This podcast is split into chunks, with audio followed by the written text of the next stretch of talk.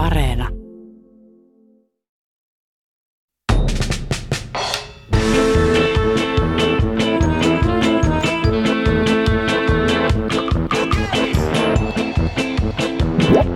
Mustaksi Moosekseksi kutsuttu entinen orja auttoi lähes 100 muuta orjaa pakoon Yhdysvaltain etelävaltioista. FBI tarkkaili radikaalia kirjailijaa, joka valmistui ensimmäisenä kuurosopeana yliopistosta. Kansanparantaja Schindler's Witch pelasti Ruandan kansanmurhassa yli 100 ihmistä piilottamalla nämä kotiinsa.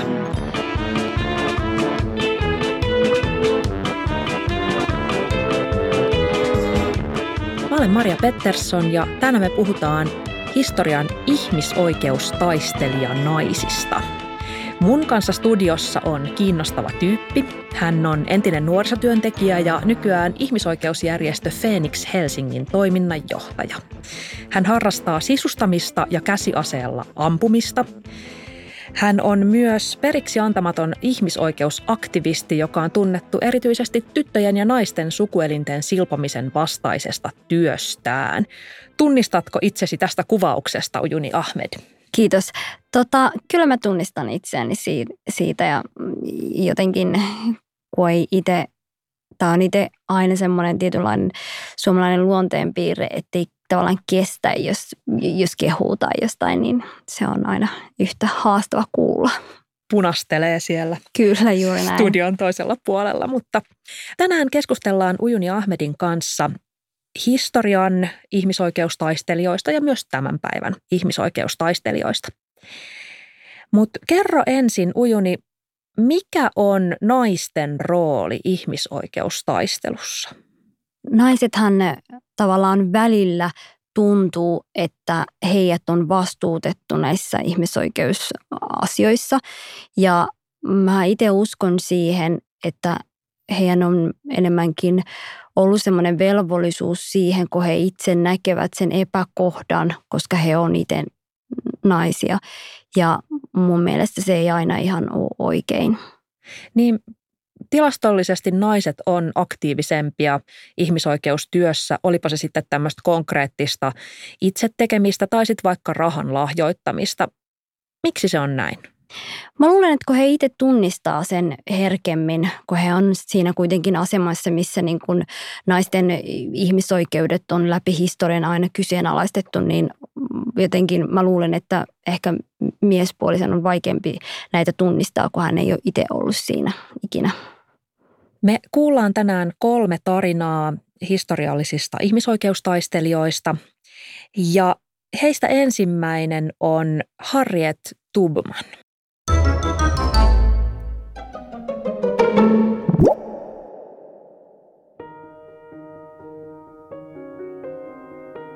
Araminta Ross syntyi Marylandissa orjavanhemmille joskus vuosien 1820 ja 1825 välillä. Omistaja vuokrasi Aramintaa pienestä lähtien eri tehtäviin. Kun Araminta oli teini-ikäinen, eräs työnjohtaja heitti häntä päähän kilon metallipainolla hänen kieltäydyttyään auttamasta karanneen orjan kiinniotossa. Se aiheutti vakavan vamman ja hän kärsi koko elämänsä epilepsiakohtauksista, huimauksesta ja päänsäryistä. Vaikka orjat eivät saaneet mennä naimisiin, 24-vuotiaana Araminta nai vapaan miehen, John Tubmanin, ja muutti etunimensä äitinsä mukaan Harrietiksi. Tubmanin omistaja kuoli ja tämän leskivaimo alkoi myydä orjia. Tubman kuitenkin päätti karata ennen kuin hänet myytäisiin ja avioliitto hajotettaisiin. Tubman onnistui veljensä kanssa pakenemaan, mutta veljet suostuttelivat hänet palaamaan. Pian Tubman pakeni kuitenkin uudelleen, nyt yksin. Hän käytti Underground Railroadiksi kutsuttua salaisten reittien ja turvatalojen muodostamaa verkostoa, jota pitkin orjat pakenivat etelävaltioista vapaaseen pohjoiseen. Lopulta hän pääsi ylittämään rajan Pennsylvaniaan, jossa orjuus oli kielletty. Tubman halusi auttaa muita orjia pakenemaan.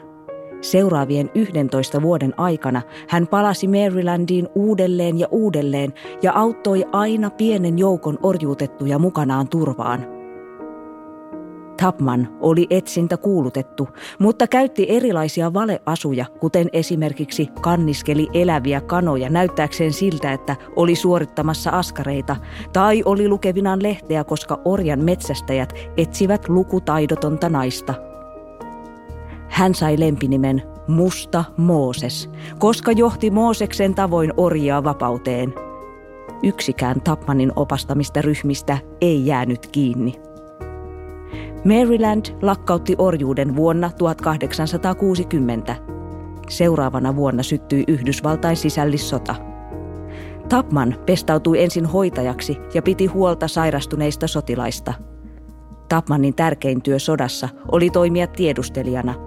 Hänestä tuli myös ensimmäinen sisällissodassa hyökkäystä johtanut nainen. Myöhempinä vuosinaan Tubman jatkoi tasa-arvokamppailua ja omistautui ajamaan tasa-arvoista äänioikeutta. Hän kampanjoi yhdessä muiden suffragettien kanssa ja matkusti ympäri Yhdysvaltoja pitämässä puheita, jossa kertasi naisten saavutuksia sisällissodassa ja orjuuden vastaisessa kamppailussa. Tubmanista tuli USA:ssa tasa-arvokamppailun ikoni. Hän oli ensimmäinen musta nainen postimerkissä. Hänelle on pystytetty patsaita ja hänen mukaansa on nimetty myös asteroidi. Harriet Tubmanin kuvaa on ehdotettu painettavaksi $20 seteliin, siinä nykyisin olevan orjan omistaja presidentti Andrew Jacksonin sijaan.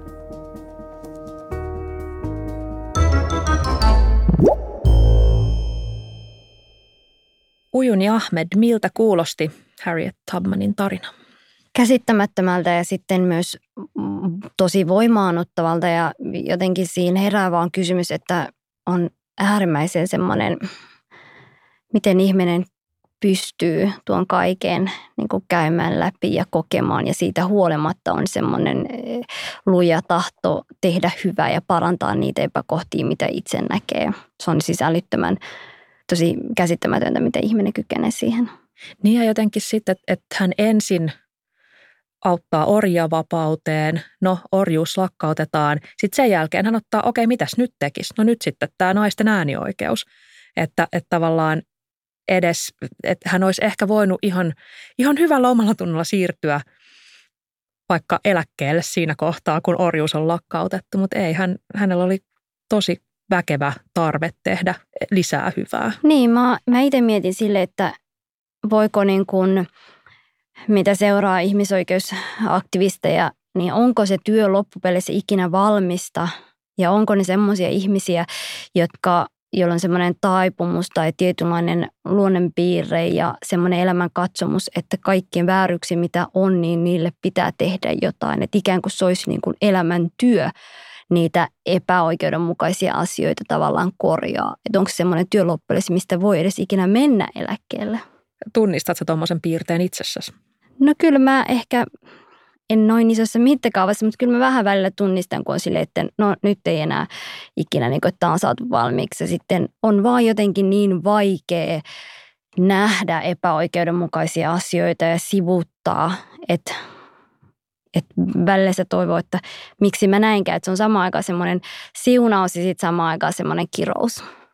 Meillä Suomessa tunnetaan Yhdysvaltojen historiaa siis melko päällipuolisesti, ei hirveän hyvin, mutta toisaalta kuitenkin paremmin kuin monen muun valtion historiaa. Muistatko koskaan kuullees esimerkiksi koulussa Harriet Tubmanista? En ole ikinä kuullut koulussa, ja mä en tiedä, ehkä johtuuko se siitä, että todennäköisesti meillä ei ole edes niin kuin kerrottu, mutta myöskin jos mä itse katson mun kouluaikaa, niin tavallaan mä en edes ikinä nähnyt mitään semmoisia inspiroivia tarinoita naisista, historian naisista tai mistään niin kuin esimerkistä, mistä voisi ajatella, että hei, että toi on tosi inspiroivaa, naiset kykenee tuohon, minäkin pystyn tekemään. Että koulussa ainakaan mun aikana ei edes niin kuin ollut mitään puhuttu naisista tai naisten tämmöisistä niin kuin roolissa mistään historiassa. Mistä sä luulet, että se johtuu? No varmaan ehkä sekin, että se aika, milloin mä olin itse koulussa, ja mä luulen, että meillä on onneksi viime aikoina enemmän nostettu esille näitä niin kuin ylipäätänsäkin feminismiä, naisten oikeudet ja tasa-arvokysymykset on ollut vasta aika vähän aikaa Suomessakin pinnalla. No tässä Harriet Tubmanin tarinaan tutustuessa voi lähinnä ihmetellä hänen kekseliäisyyttään, ei ainoastaan kannellut siellä eläviä kanoja. Hänellä oli myös tämmöinen tapana vihellellä ja hyräillä biisiä nimeltä Go Down Moses, ja hän sillä aina informoi tätä saatettavaa joukkoa siitä, että oliko tiellä vaaroja vai oliko reitti selvä. Että jos hän hyräili sitä nopeammin, niin se tarkoitti, että okei, että nyt pysykää piilossa. Ja sitten taas, jos se oli semmoinen hitaampi, niin sitten reitti oli selvä. Ja sitten samoin hänellä oli tämmöinen strategia, että paot tapahtui aina lauantaisin, koska karanneista orjista ilmoitettiin sanomalehdissä ja sanomalehdet ilmestyivät aina maanantaisin, joten he oli ehtinyt jo niin kuin 2 päivää matkata siinä vaiheessa, kun lehti vasta ilmestyi ja siinä tämä löytöpalkkio tai kiinniottopalkkio karanneista orjista. No, Tubman oli myös, paitsi kekseliäs, niin periksi antamaton. Hän asetti itsensä toistuvasti hengenvaaraan. Onko tämmöinen jonkinlainen periksi antamattomuus ihmisoikeustaistelijan tärkein ominaisuus? Kyllä on, ja mä luulen just toi, että tavallaan asettaa itsensä jatkuvasti hengenvaaraan, niin mä en itse niinku itse näkisi sitä sille, totta kai siis näinhän se ulkopäin nähtynä vaan on, että asettaa itsensä hengenvaaraan, mutta mä en ehkä itse usko siihen, että se itse ihminen kokee, tai itse henkilökohtaisesti en koe, että mä astan itsen hengenvaaraan, vaikka siinä saattaa olla semmoisia niin kuin ehkä mulle vaarallisia tai semmoisia ehkä niin kuin, ei ehkä terveellisiä asioita siitä tuu, mutta mä luulen, että se on vaan sellainen, että tulee enemmän paha olo siitä, että ei pysty sivuuttamaan niitä asioita, ei pysty niin kuin elää sen kanssa, että näkee ja tietää eikä tee mitään. Mä luulen, että ehkä siinä olisi tämän tyyppistä. Tai ainakin itse mä koen niin, että mä oon ihan nuoresta asti en ole pystynyt sivuuttamaan jotain asiaa, ja jos mä oon yrittänyt, niin siitä mulla on tullut tosi paha olla. Niin, että tavallaan on pakkokin toimia. Tai semmoinen sisäinen pakko. Niin, sisäinen. No, Harriet Tubman, hän ei saanut kauheasti kiitosta tästä työstään ennen kuin sitten ihan lopussa ja osin kuoleman jälkeen. Esimerkiksi siinä vaiheessa, kun hän halusi auttaa siis pohjoisvaltioita sisällissodassa. Hän ajatteli, että se on ainoa tehokas keino, jolla orjuus saadaan loppumaan. Ja hän pestautui sitten Pohjoisvaltioiden armeijan palvelukseen vapaaehtoisena, ja hänelle ei maksettu palkkaa, vaikka hän teki valtavan paljon töitä, joten hän ensin päivisin hoiti isorokkoon sairastuneita miehiä ja sitten iltaisin leipo piirakoita, jotta se voisi myydä ne ja sitten saisi vähän rahaa elämiseen. Ja sitten tosiaan johti taistelujakin, mutta vaikka hän palveli koko sodan loppuun, niin hänelle ei maksettu palkkaa eikä sitten pitkään aikaan myöskään eläkettä, jota esimerkiksi valkoiset veteraanit sai. Ja hän suurimman osan elämäänsä eli siis varsin syvällä köyhyydessä ja silti koko ajan auttoi siis sukulaisia ja auttoi tuntemattomia. Niin mitä sä arvelet, mikä saa ihmisen jotenkin antamaan kaikkensa, vaikka kiitosta ei juuri tule, ja päinvastoin saattaa tulla turpaan. Mä luulen, että se johtuu myös siitä omasta sisäisestään niin kuin oikeudenmukaisuuden edistämisestä ja tarpeesta, koska kun fakta on se, että kun ihminen tekee tai edistää tasa-arvoa tai ihmisoikeuksia, niin varmaan sitä, tai minä itse henkilökohtaisesti ajattelen sitä, että näinhän kuuluu tehdä. Tämähän on itsestäänselvä asia, että mitä muuta mä tekisin, jos en mä tekisi tätä. Ja sitten siihen tulee niin kuin se semmoinen, että totta kai työstä pitää saada palkkaa ja totta kai työstä kuuluu saada palkkaa. Mutta sitten kun siihen taas niin kuin itse päässä järkeilee, että teenkö mä sitten tämän rahasta. Ja siinä saattaa syntyä semmoinen niin kuin sisäinen konflikti, että mitä varten mä tätä teen. Mikä turhauttaa sua eniten? Mikä on raskainta ihmisoikeustyössä? No ehkä se, että ihmiset tekee ihmisoikeusasioista mielipidekysymyksiä ja tavallaan ylimääräisinä asioina, mitä niin kuin saa ja voi tehdä, jos haluaa. Et sitä josta niin kuin sisällyttää joka ikiseen alaan, joka ikiseen meidän yhteiskunnan rakenteisiin ja mitä enemmän niin kun katsoo esimerkiksi julkista keskustelua, niin ihmisoikeuskysymyksistä on tehty mielipidekysymys. Anna joku esimerkki. No esimerkiksi jos puhutaan vaikka se keskustelu, sävy, mistä me puhutaan sananvapaudesta, niin tavallaan sananvapaustahan on viety semmoiselle tasolle, missä käytetään ihmisvihaan. Ja sitten taas kun meillä on ihmisoikeudet, tasa-arvo, perusoikeus, joka takaa jokaiselle oikeus olla hyväksytty ja ihmisarvo kuuluu jokaiselle, niin miten me voidaan keskustella vihapuheesta sananvapautena?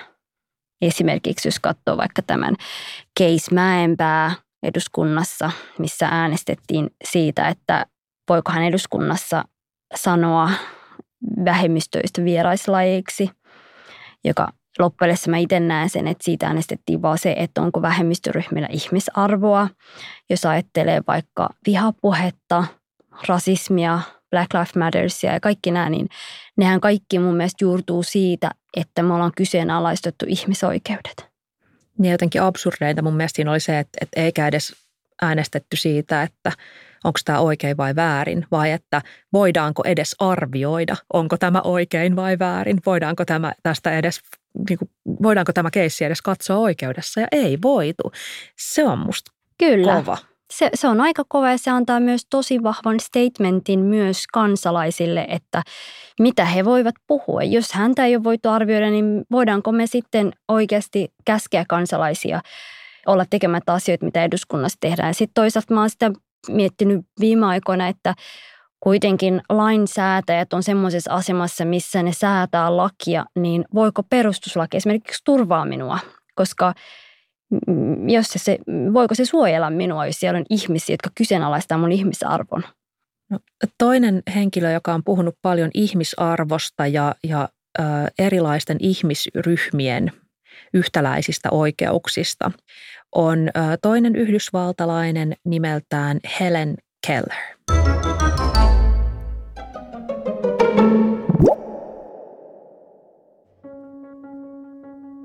Helen Keller syntyi alabamalaisella farmilla 5-lapsiseen perheeseen. 1,5-vuotiaana hän sairastui tuntemattomaksi jääneeseen tautiin, mahdollisesti tulirokkoon tai aivokalvon tulehdukseen, joka tuhosi hänen näkönsä ja kuulonsa, mikä puolestaan sai hänet unohtamaan aluillaan olleen puhekyvyn. Kun Keller oli 7-vuotias, vanhemmat palkkasivat tälle opettajaksi näkövammaisen Anne Sullivanin, jonka kanssa hän viettäisi lähes 50 vuotta. Sullivan opetti Kellerille viittomia ja kirjaimia taktiilisti, eli kädestä käteen. 10-vuotiaana Keller sai tietää norjalaisesta kuurosokeasta tytöstä, joka oli oppinut puhumaan tunnustelemalla puhuvien ihmisten suun liikkeitä. Keller oppi myös puhumaan, mutta puhe jäi hyvin epäselväksi. Hän oppi kuitenkin lukemaan puhetta huulia koskettamalla sekä lukemaan pistekirjoituksella 6 eri kieltä. Keller kävi sokeille ja kuuroille tarkoitettuja kouluja, minkä jälkeen hän pääsi sisäoppilaitokseen. 24-vuotiaana hän valmistui Harvardin yliopiston naisille tarkoitetusta Radcliffe Collegeista. Hän oli ensimmäinen yliopistosta valmistunut kuurosokea. Opiskeluaikanaan hän kirjoitti myös elämänkertansa, josta tuli hitti. Keller kiersi ympäri Yhdysvaltoja ja maailmaa kertomassa vammaisten elämästä ja oikeuksista sekä miten niitä voisi parantaa. Hän lobbasi poliitikoita, kirjoitti kirjoja ja artikkeleita ja auttoi perustamaan vammaisjärjestöjä maihin, joissa niitä ei vielä ollut. Kun Keller oli 30, hänen opettajansa, avustajansa ja ystävänsä Anne Sullivan sairastui. Sullivanin sijaiseksi, pääasiassa Kellerin sihteeriksi, päästi Boston Herald-lehden nuori toimittaja Peter Fagan. Keller ja Fagan rakastuivat, aloittivat suhteen ja menivät salaa kihloihin. Kellerin perhe vastusti liittoa tiukasti, sillä he kokivat, etteivät avioliitto ja perheen perustaminen olleet kuuromykkää Kelleria varten. Pariskunta ei koskaan avioitunut. Keller oli poliittisesti erittäin aktiivinen. Hän kannatti naisten äänioikeutta ja oikeutta aborttiin, oli pasifisti ja radikaali sosialisti. FBI tarkkaili Kelleria, sillä hän oli äänekäs Yhdysvaltain ydinaseohjelman vastustaja, tunnettujen anarkistien, sosialistien ja kommunistien ystävä sekä FBI:n mielestä myös epäilyttävä kommunisti. Keller kirjoitti lukuisia kirjoja ja 500 esseetä, kolumnia ja puhetta. Hän sai 2 USA:n korkeinta siviileille myönnettävää kunniamerkkiä. Keller nukkui pois kotonaan 87-vuotiaana vuonna 1968.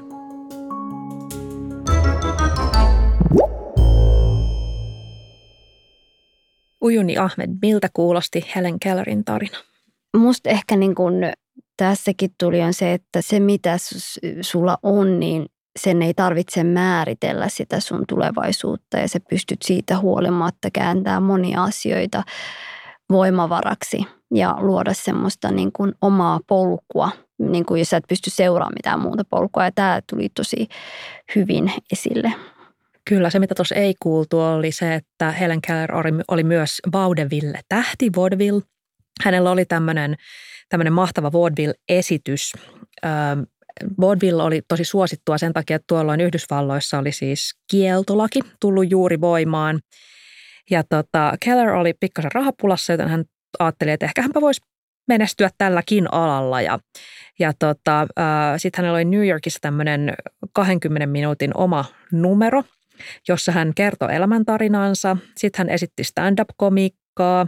Sitten hän niin kuin selitti ja näytti yleisölle, että miten hän esimerkiksi tuntee puheen tai miten hän tuntee musiikin niin kuin olemalla kiinni flyygelissä.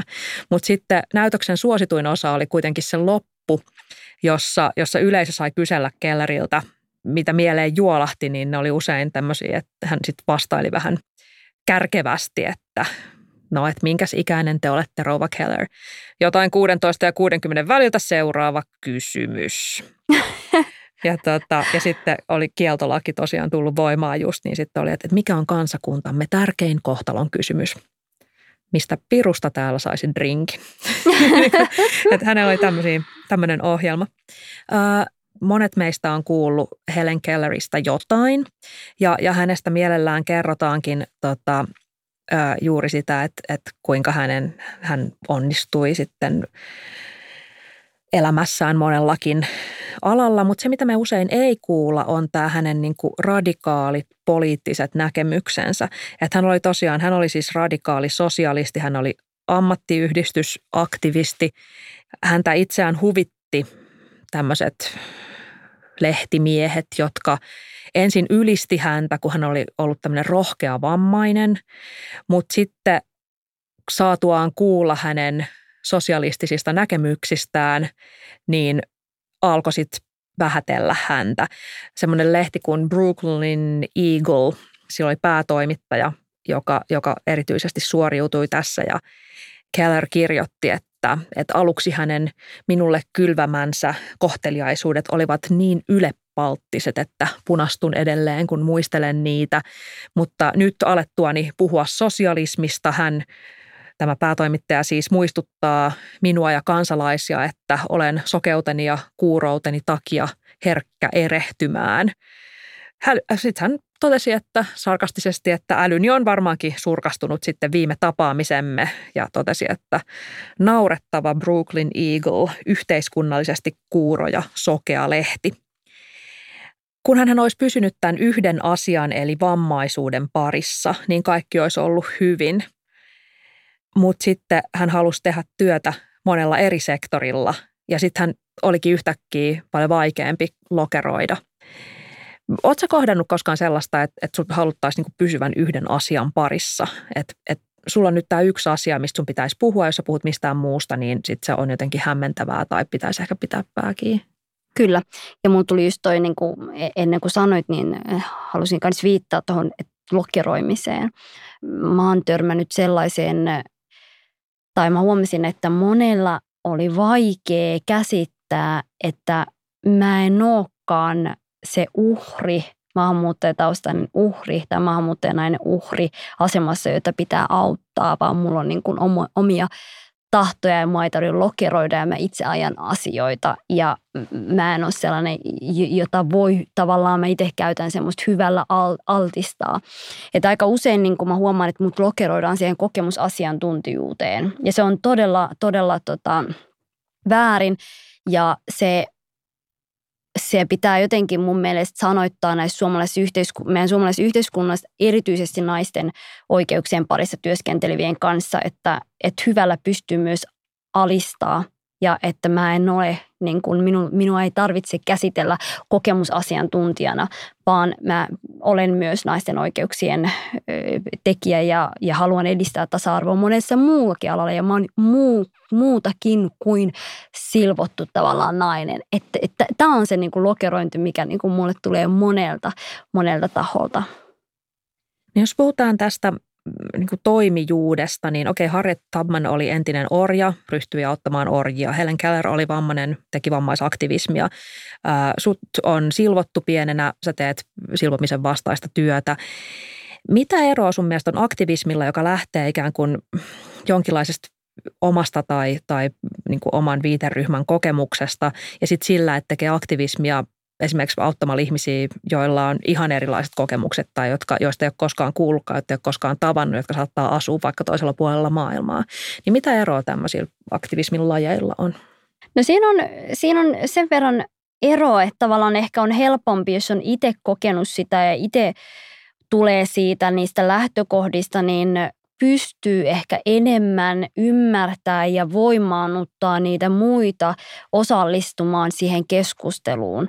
Eli tavallaan pystyy olla niin kuin esimerkkiä, sitten siinä on jonkinlainen tämmöisen niin kuin esimerkiksi tietyissä asioissa niin häpeän poistaminen siitä itse niin kuin aiheesta. Itse mä oon päättänyt puhua nyt julkisesti enemmän tästä mun silpomiskokemuksesta sen takia, koska kun mulle helpommin tulee naiset puhumaan, jotka on silvottu, niin siinä on semmoinen pysyvä tai semmoinen niin kuin häpeä, mikä yleensä naisiin kohdistuvassa väkivallassa on. Ja sen pystyy tavallaan murtaa omilla esimerkillään. Ja ehkä myös sekin, että kun on kokenut ja kohdannut sitä, niin ymmärtää ne rakenteet siellä ympärillä ja ne esteet, joita pystyy tavallaan purkaa sitä. Ja sitten ehkä välttämättä niin kuin pystyy sitä muutosta tekemään sitten sieltä tavallaan sisältäpäin. Kuka saa olla toimijana aktivismissa? Sanotaan, että jos mä vaikka kannatan saamelaisten oikeuksia, niin varmaan niin kuin mun työni on kuitenkin, tai sun tai mun työ on erilaista kuin sitten saamelaisten tai saamelaistaustaisten aktivistien, niin onko tämä, niin kuin sen pitääkin olla, pitääkö niin kuin saamelaisaktivistien työn olla erilaista kuin ei-saamelaisten ihmisten, jotka tekee, niin kuin, jotka kuitenkin kannattaa saamelaisten oikeuksia? No mun mielestä on tavallaan meillä jokaisen vastuu auttaa ja kannustaa ihmisiä tekemään ja olemaan se muutos, mitä ne tarvitsee. Että me ei voida ajatella myöskään sitä, että me vastuutetaan tiettyä ryhmää tai tiettyä taustaista heidän ongelmat heidän ongelmikseen. Silloinhan me ei tavallaan kannata semmoisia oikeuksia kaikille. Ja tämä on ehkä se, mistä mä niin kuin puhun esimerkiksi, kun puhutaan maahanmuuttajanaisten oikeuksista, niin onhan se Suomessa erillään tavallaan kantasuomalaisten, tai mä sanon kantasuomalaisten niin kuin oikeuksista, koska harvemmin puhutaan maahanmuuttajanaisten rakenteista ja niistä syrjivistä rakenteista ja yleisesti kun puhutaan feminismistä, niin mä en näe siinä keskustelussa hirveästi, että otetaan kantaa niihin tietynlaisiin rakenteisiin, ongelmia siellä tietyissä niin kuin vähemmistöryhmissä. Ja mun mielestä se on meidän vastuulla kaikista, mutta sitten myöskään, ettei toiseuta eikä puhuta yli, vaan enemmänkin kannustetaan ja tuetaan tuomaan esille ja käyttämään sitä omaa niin kuin ääntään. Mutta se on loppujen se kyllä meidän velvollisuus.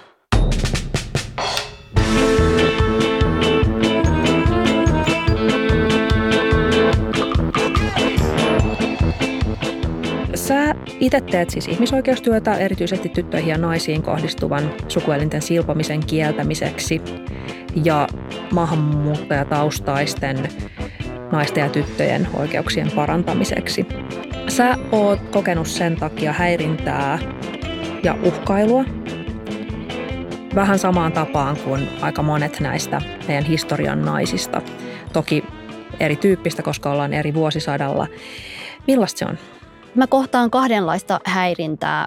Mä itse lokeron näitä kahdenlaisiksi. Yksi on, missä on tosi paljon samanlaista myöskin, tai siinä on se sama syy, eli tavallaan vaientaa, hiljentää ja jarruttaa näitä asioita.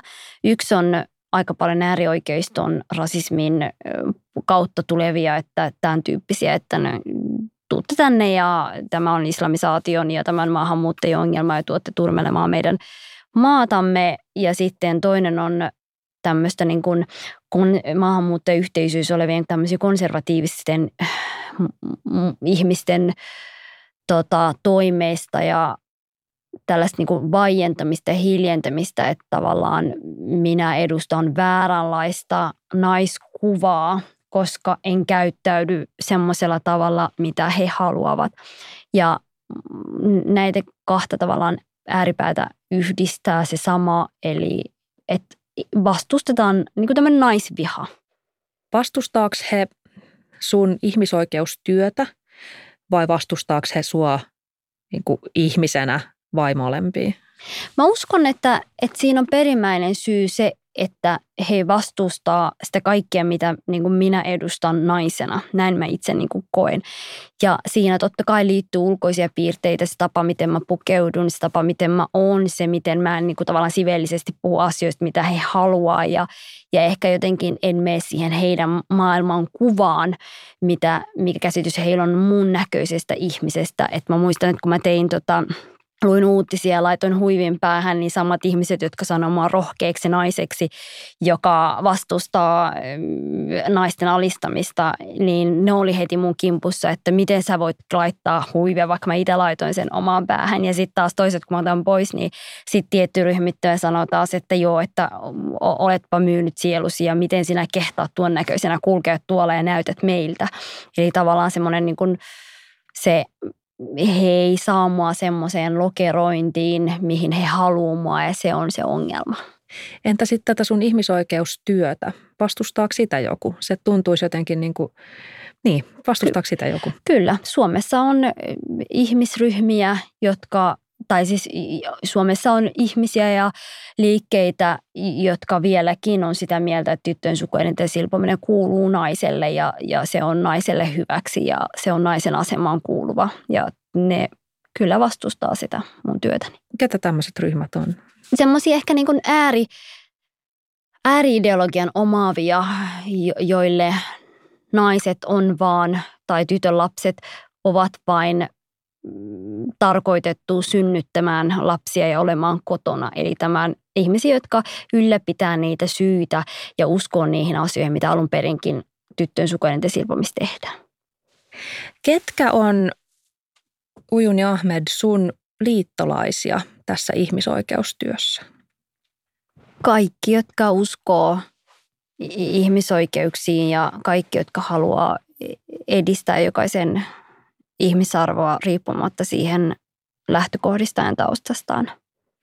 No seuraavaksi me kuullaan tarina naisesta, jolla ei ollut käytännössä mitään resursseja paitsi oma älynsä. Ja hän oli yksi kovimmista ihmisoikeustaistelijoista modernina aikana. Zura Karuhimbi.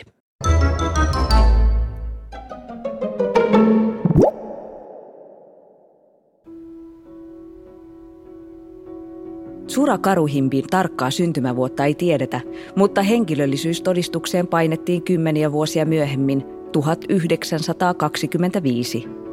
Hänen vanhempansa olivat kansanparantajia Musamon kylässä. Siirtomaa-aikana Ruanda oli ensin Saksan ja sitten Belgian vallan alla. Kun Karuhimbi oli noin 5-vuotias, Belgia syöksi vallasta silloisen kuningas Juhi VI. Vallan vaihdosta seurasi levottomuuksia ja väkivaltaa. Karuhimbin äiti auttoi maan sisäisiä pakolaisia esimerkiksi piilottamalla heitä perheen taloon. Karuhimbin ollessa noin 8-vuotias, belgialaiset jaottelivat ruandalaiset virallisesti 3 ryhmään: hutuihin, tutseihin ja twa-pygmeihin. Tutsit luokiteltiin korkeammaksi ja hutut alemmaksi ryhmäksi. Todellisuudessa ryhmät eivät poikenneet toisistaan juurikaan. Belgialaiset kuitenkin käyttivät rotuoppia ja loivat Ruandaan apartheidistisen hallintojärjestelmän. Karuhimbi itse oli hutu. Hutuja oli selvästi eniten, noin 85%.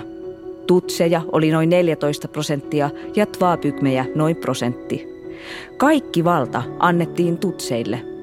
Monilta hutuilta taas kiellettiin koulutus ja heidät pantiin pakkotöihin pellolle ja työmaille.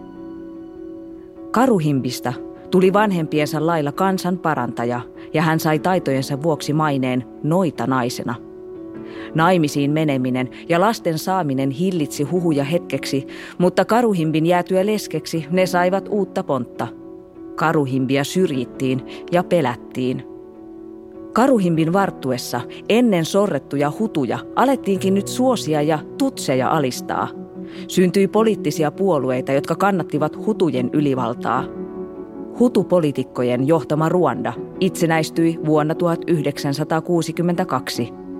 Poliittinen tilanne oli kireä ja vuonna 1994 jännitteet leimahtivat silmittömäksi väkivallaksi.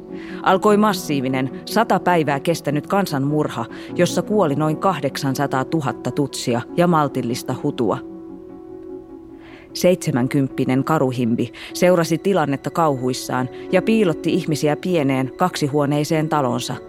Hänen makuhuoneessaan ja salaisessa välikatossa saattoi piileskellä yhtä aikaa 40 ihmistä. Äärihutujen sotilaat yrittivät tutkia Karuhimbin talon. Hän käytti hyväksi mainettaan noitana ja uhkasi kirota kaikki, jotka uskalsivat lähestyä taloa. Hän huusi lähestyville sotilaille, että nämä voisivat kyllä ampua hänet, mutta siinä tapauksessa sotilaiden ja heidän perheidensä ylle puolestaan lankeaisi tappava kirous.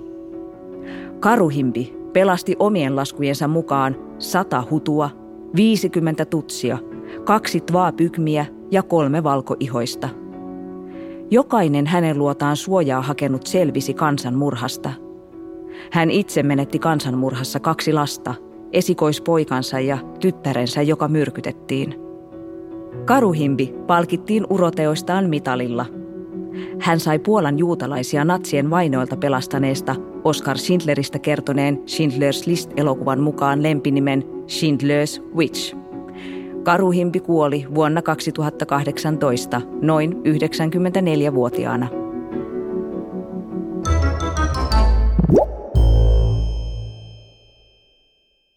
Ujuni Ahmed, miltä kuulostaa Zura Karuhimbin tarina? No aika käsittämättömältä taas kyllä oli kuunnella.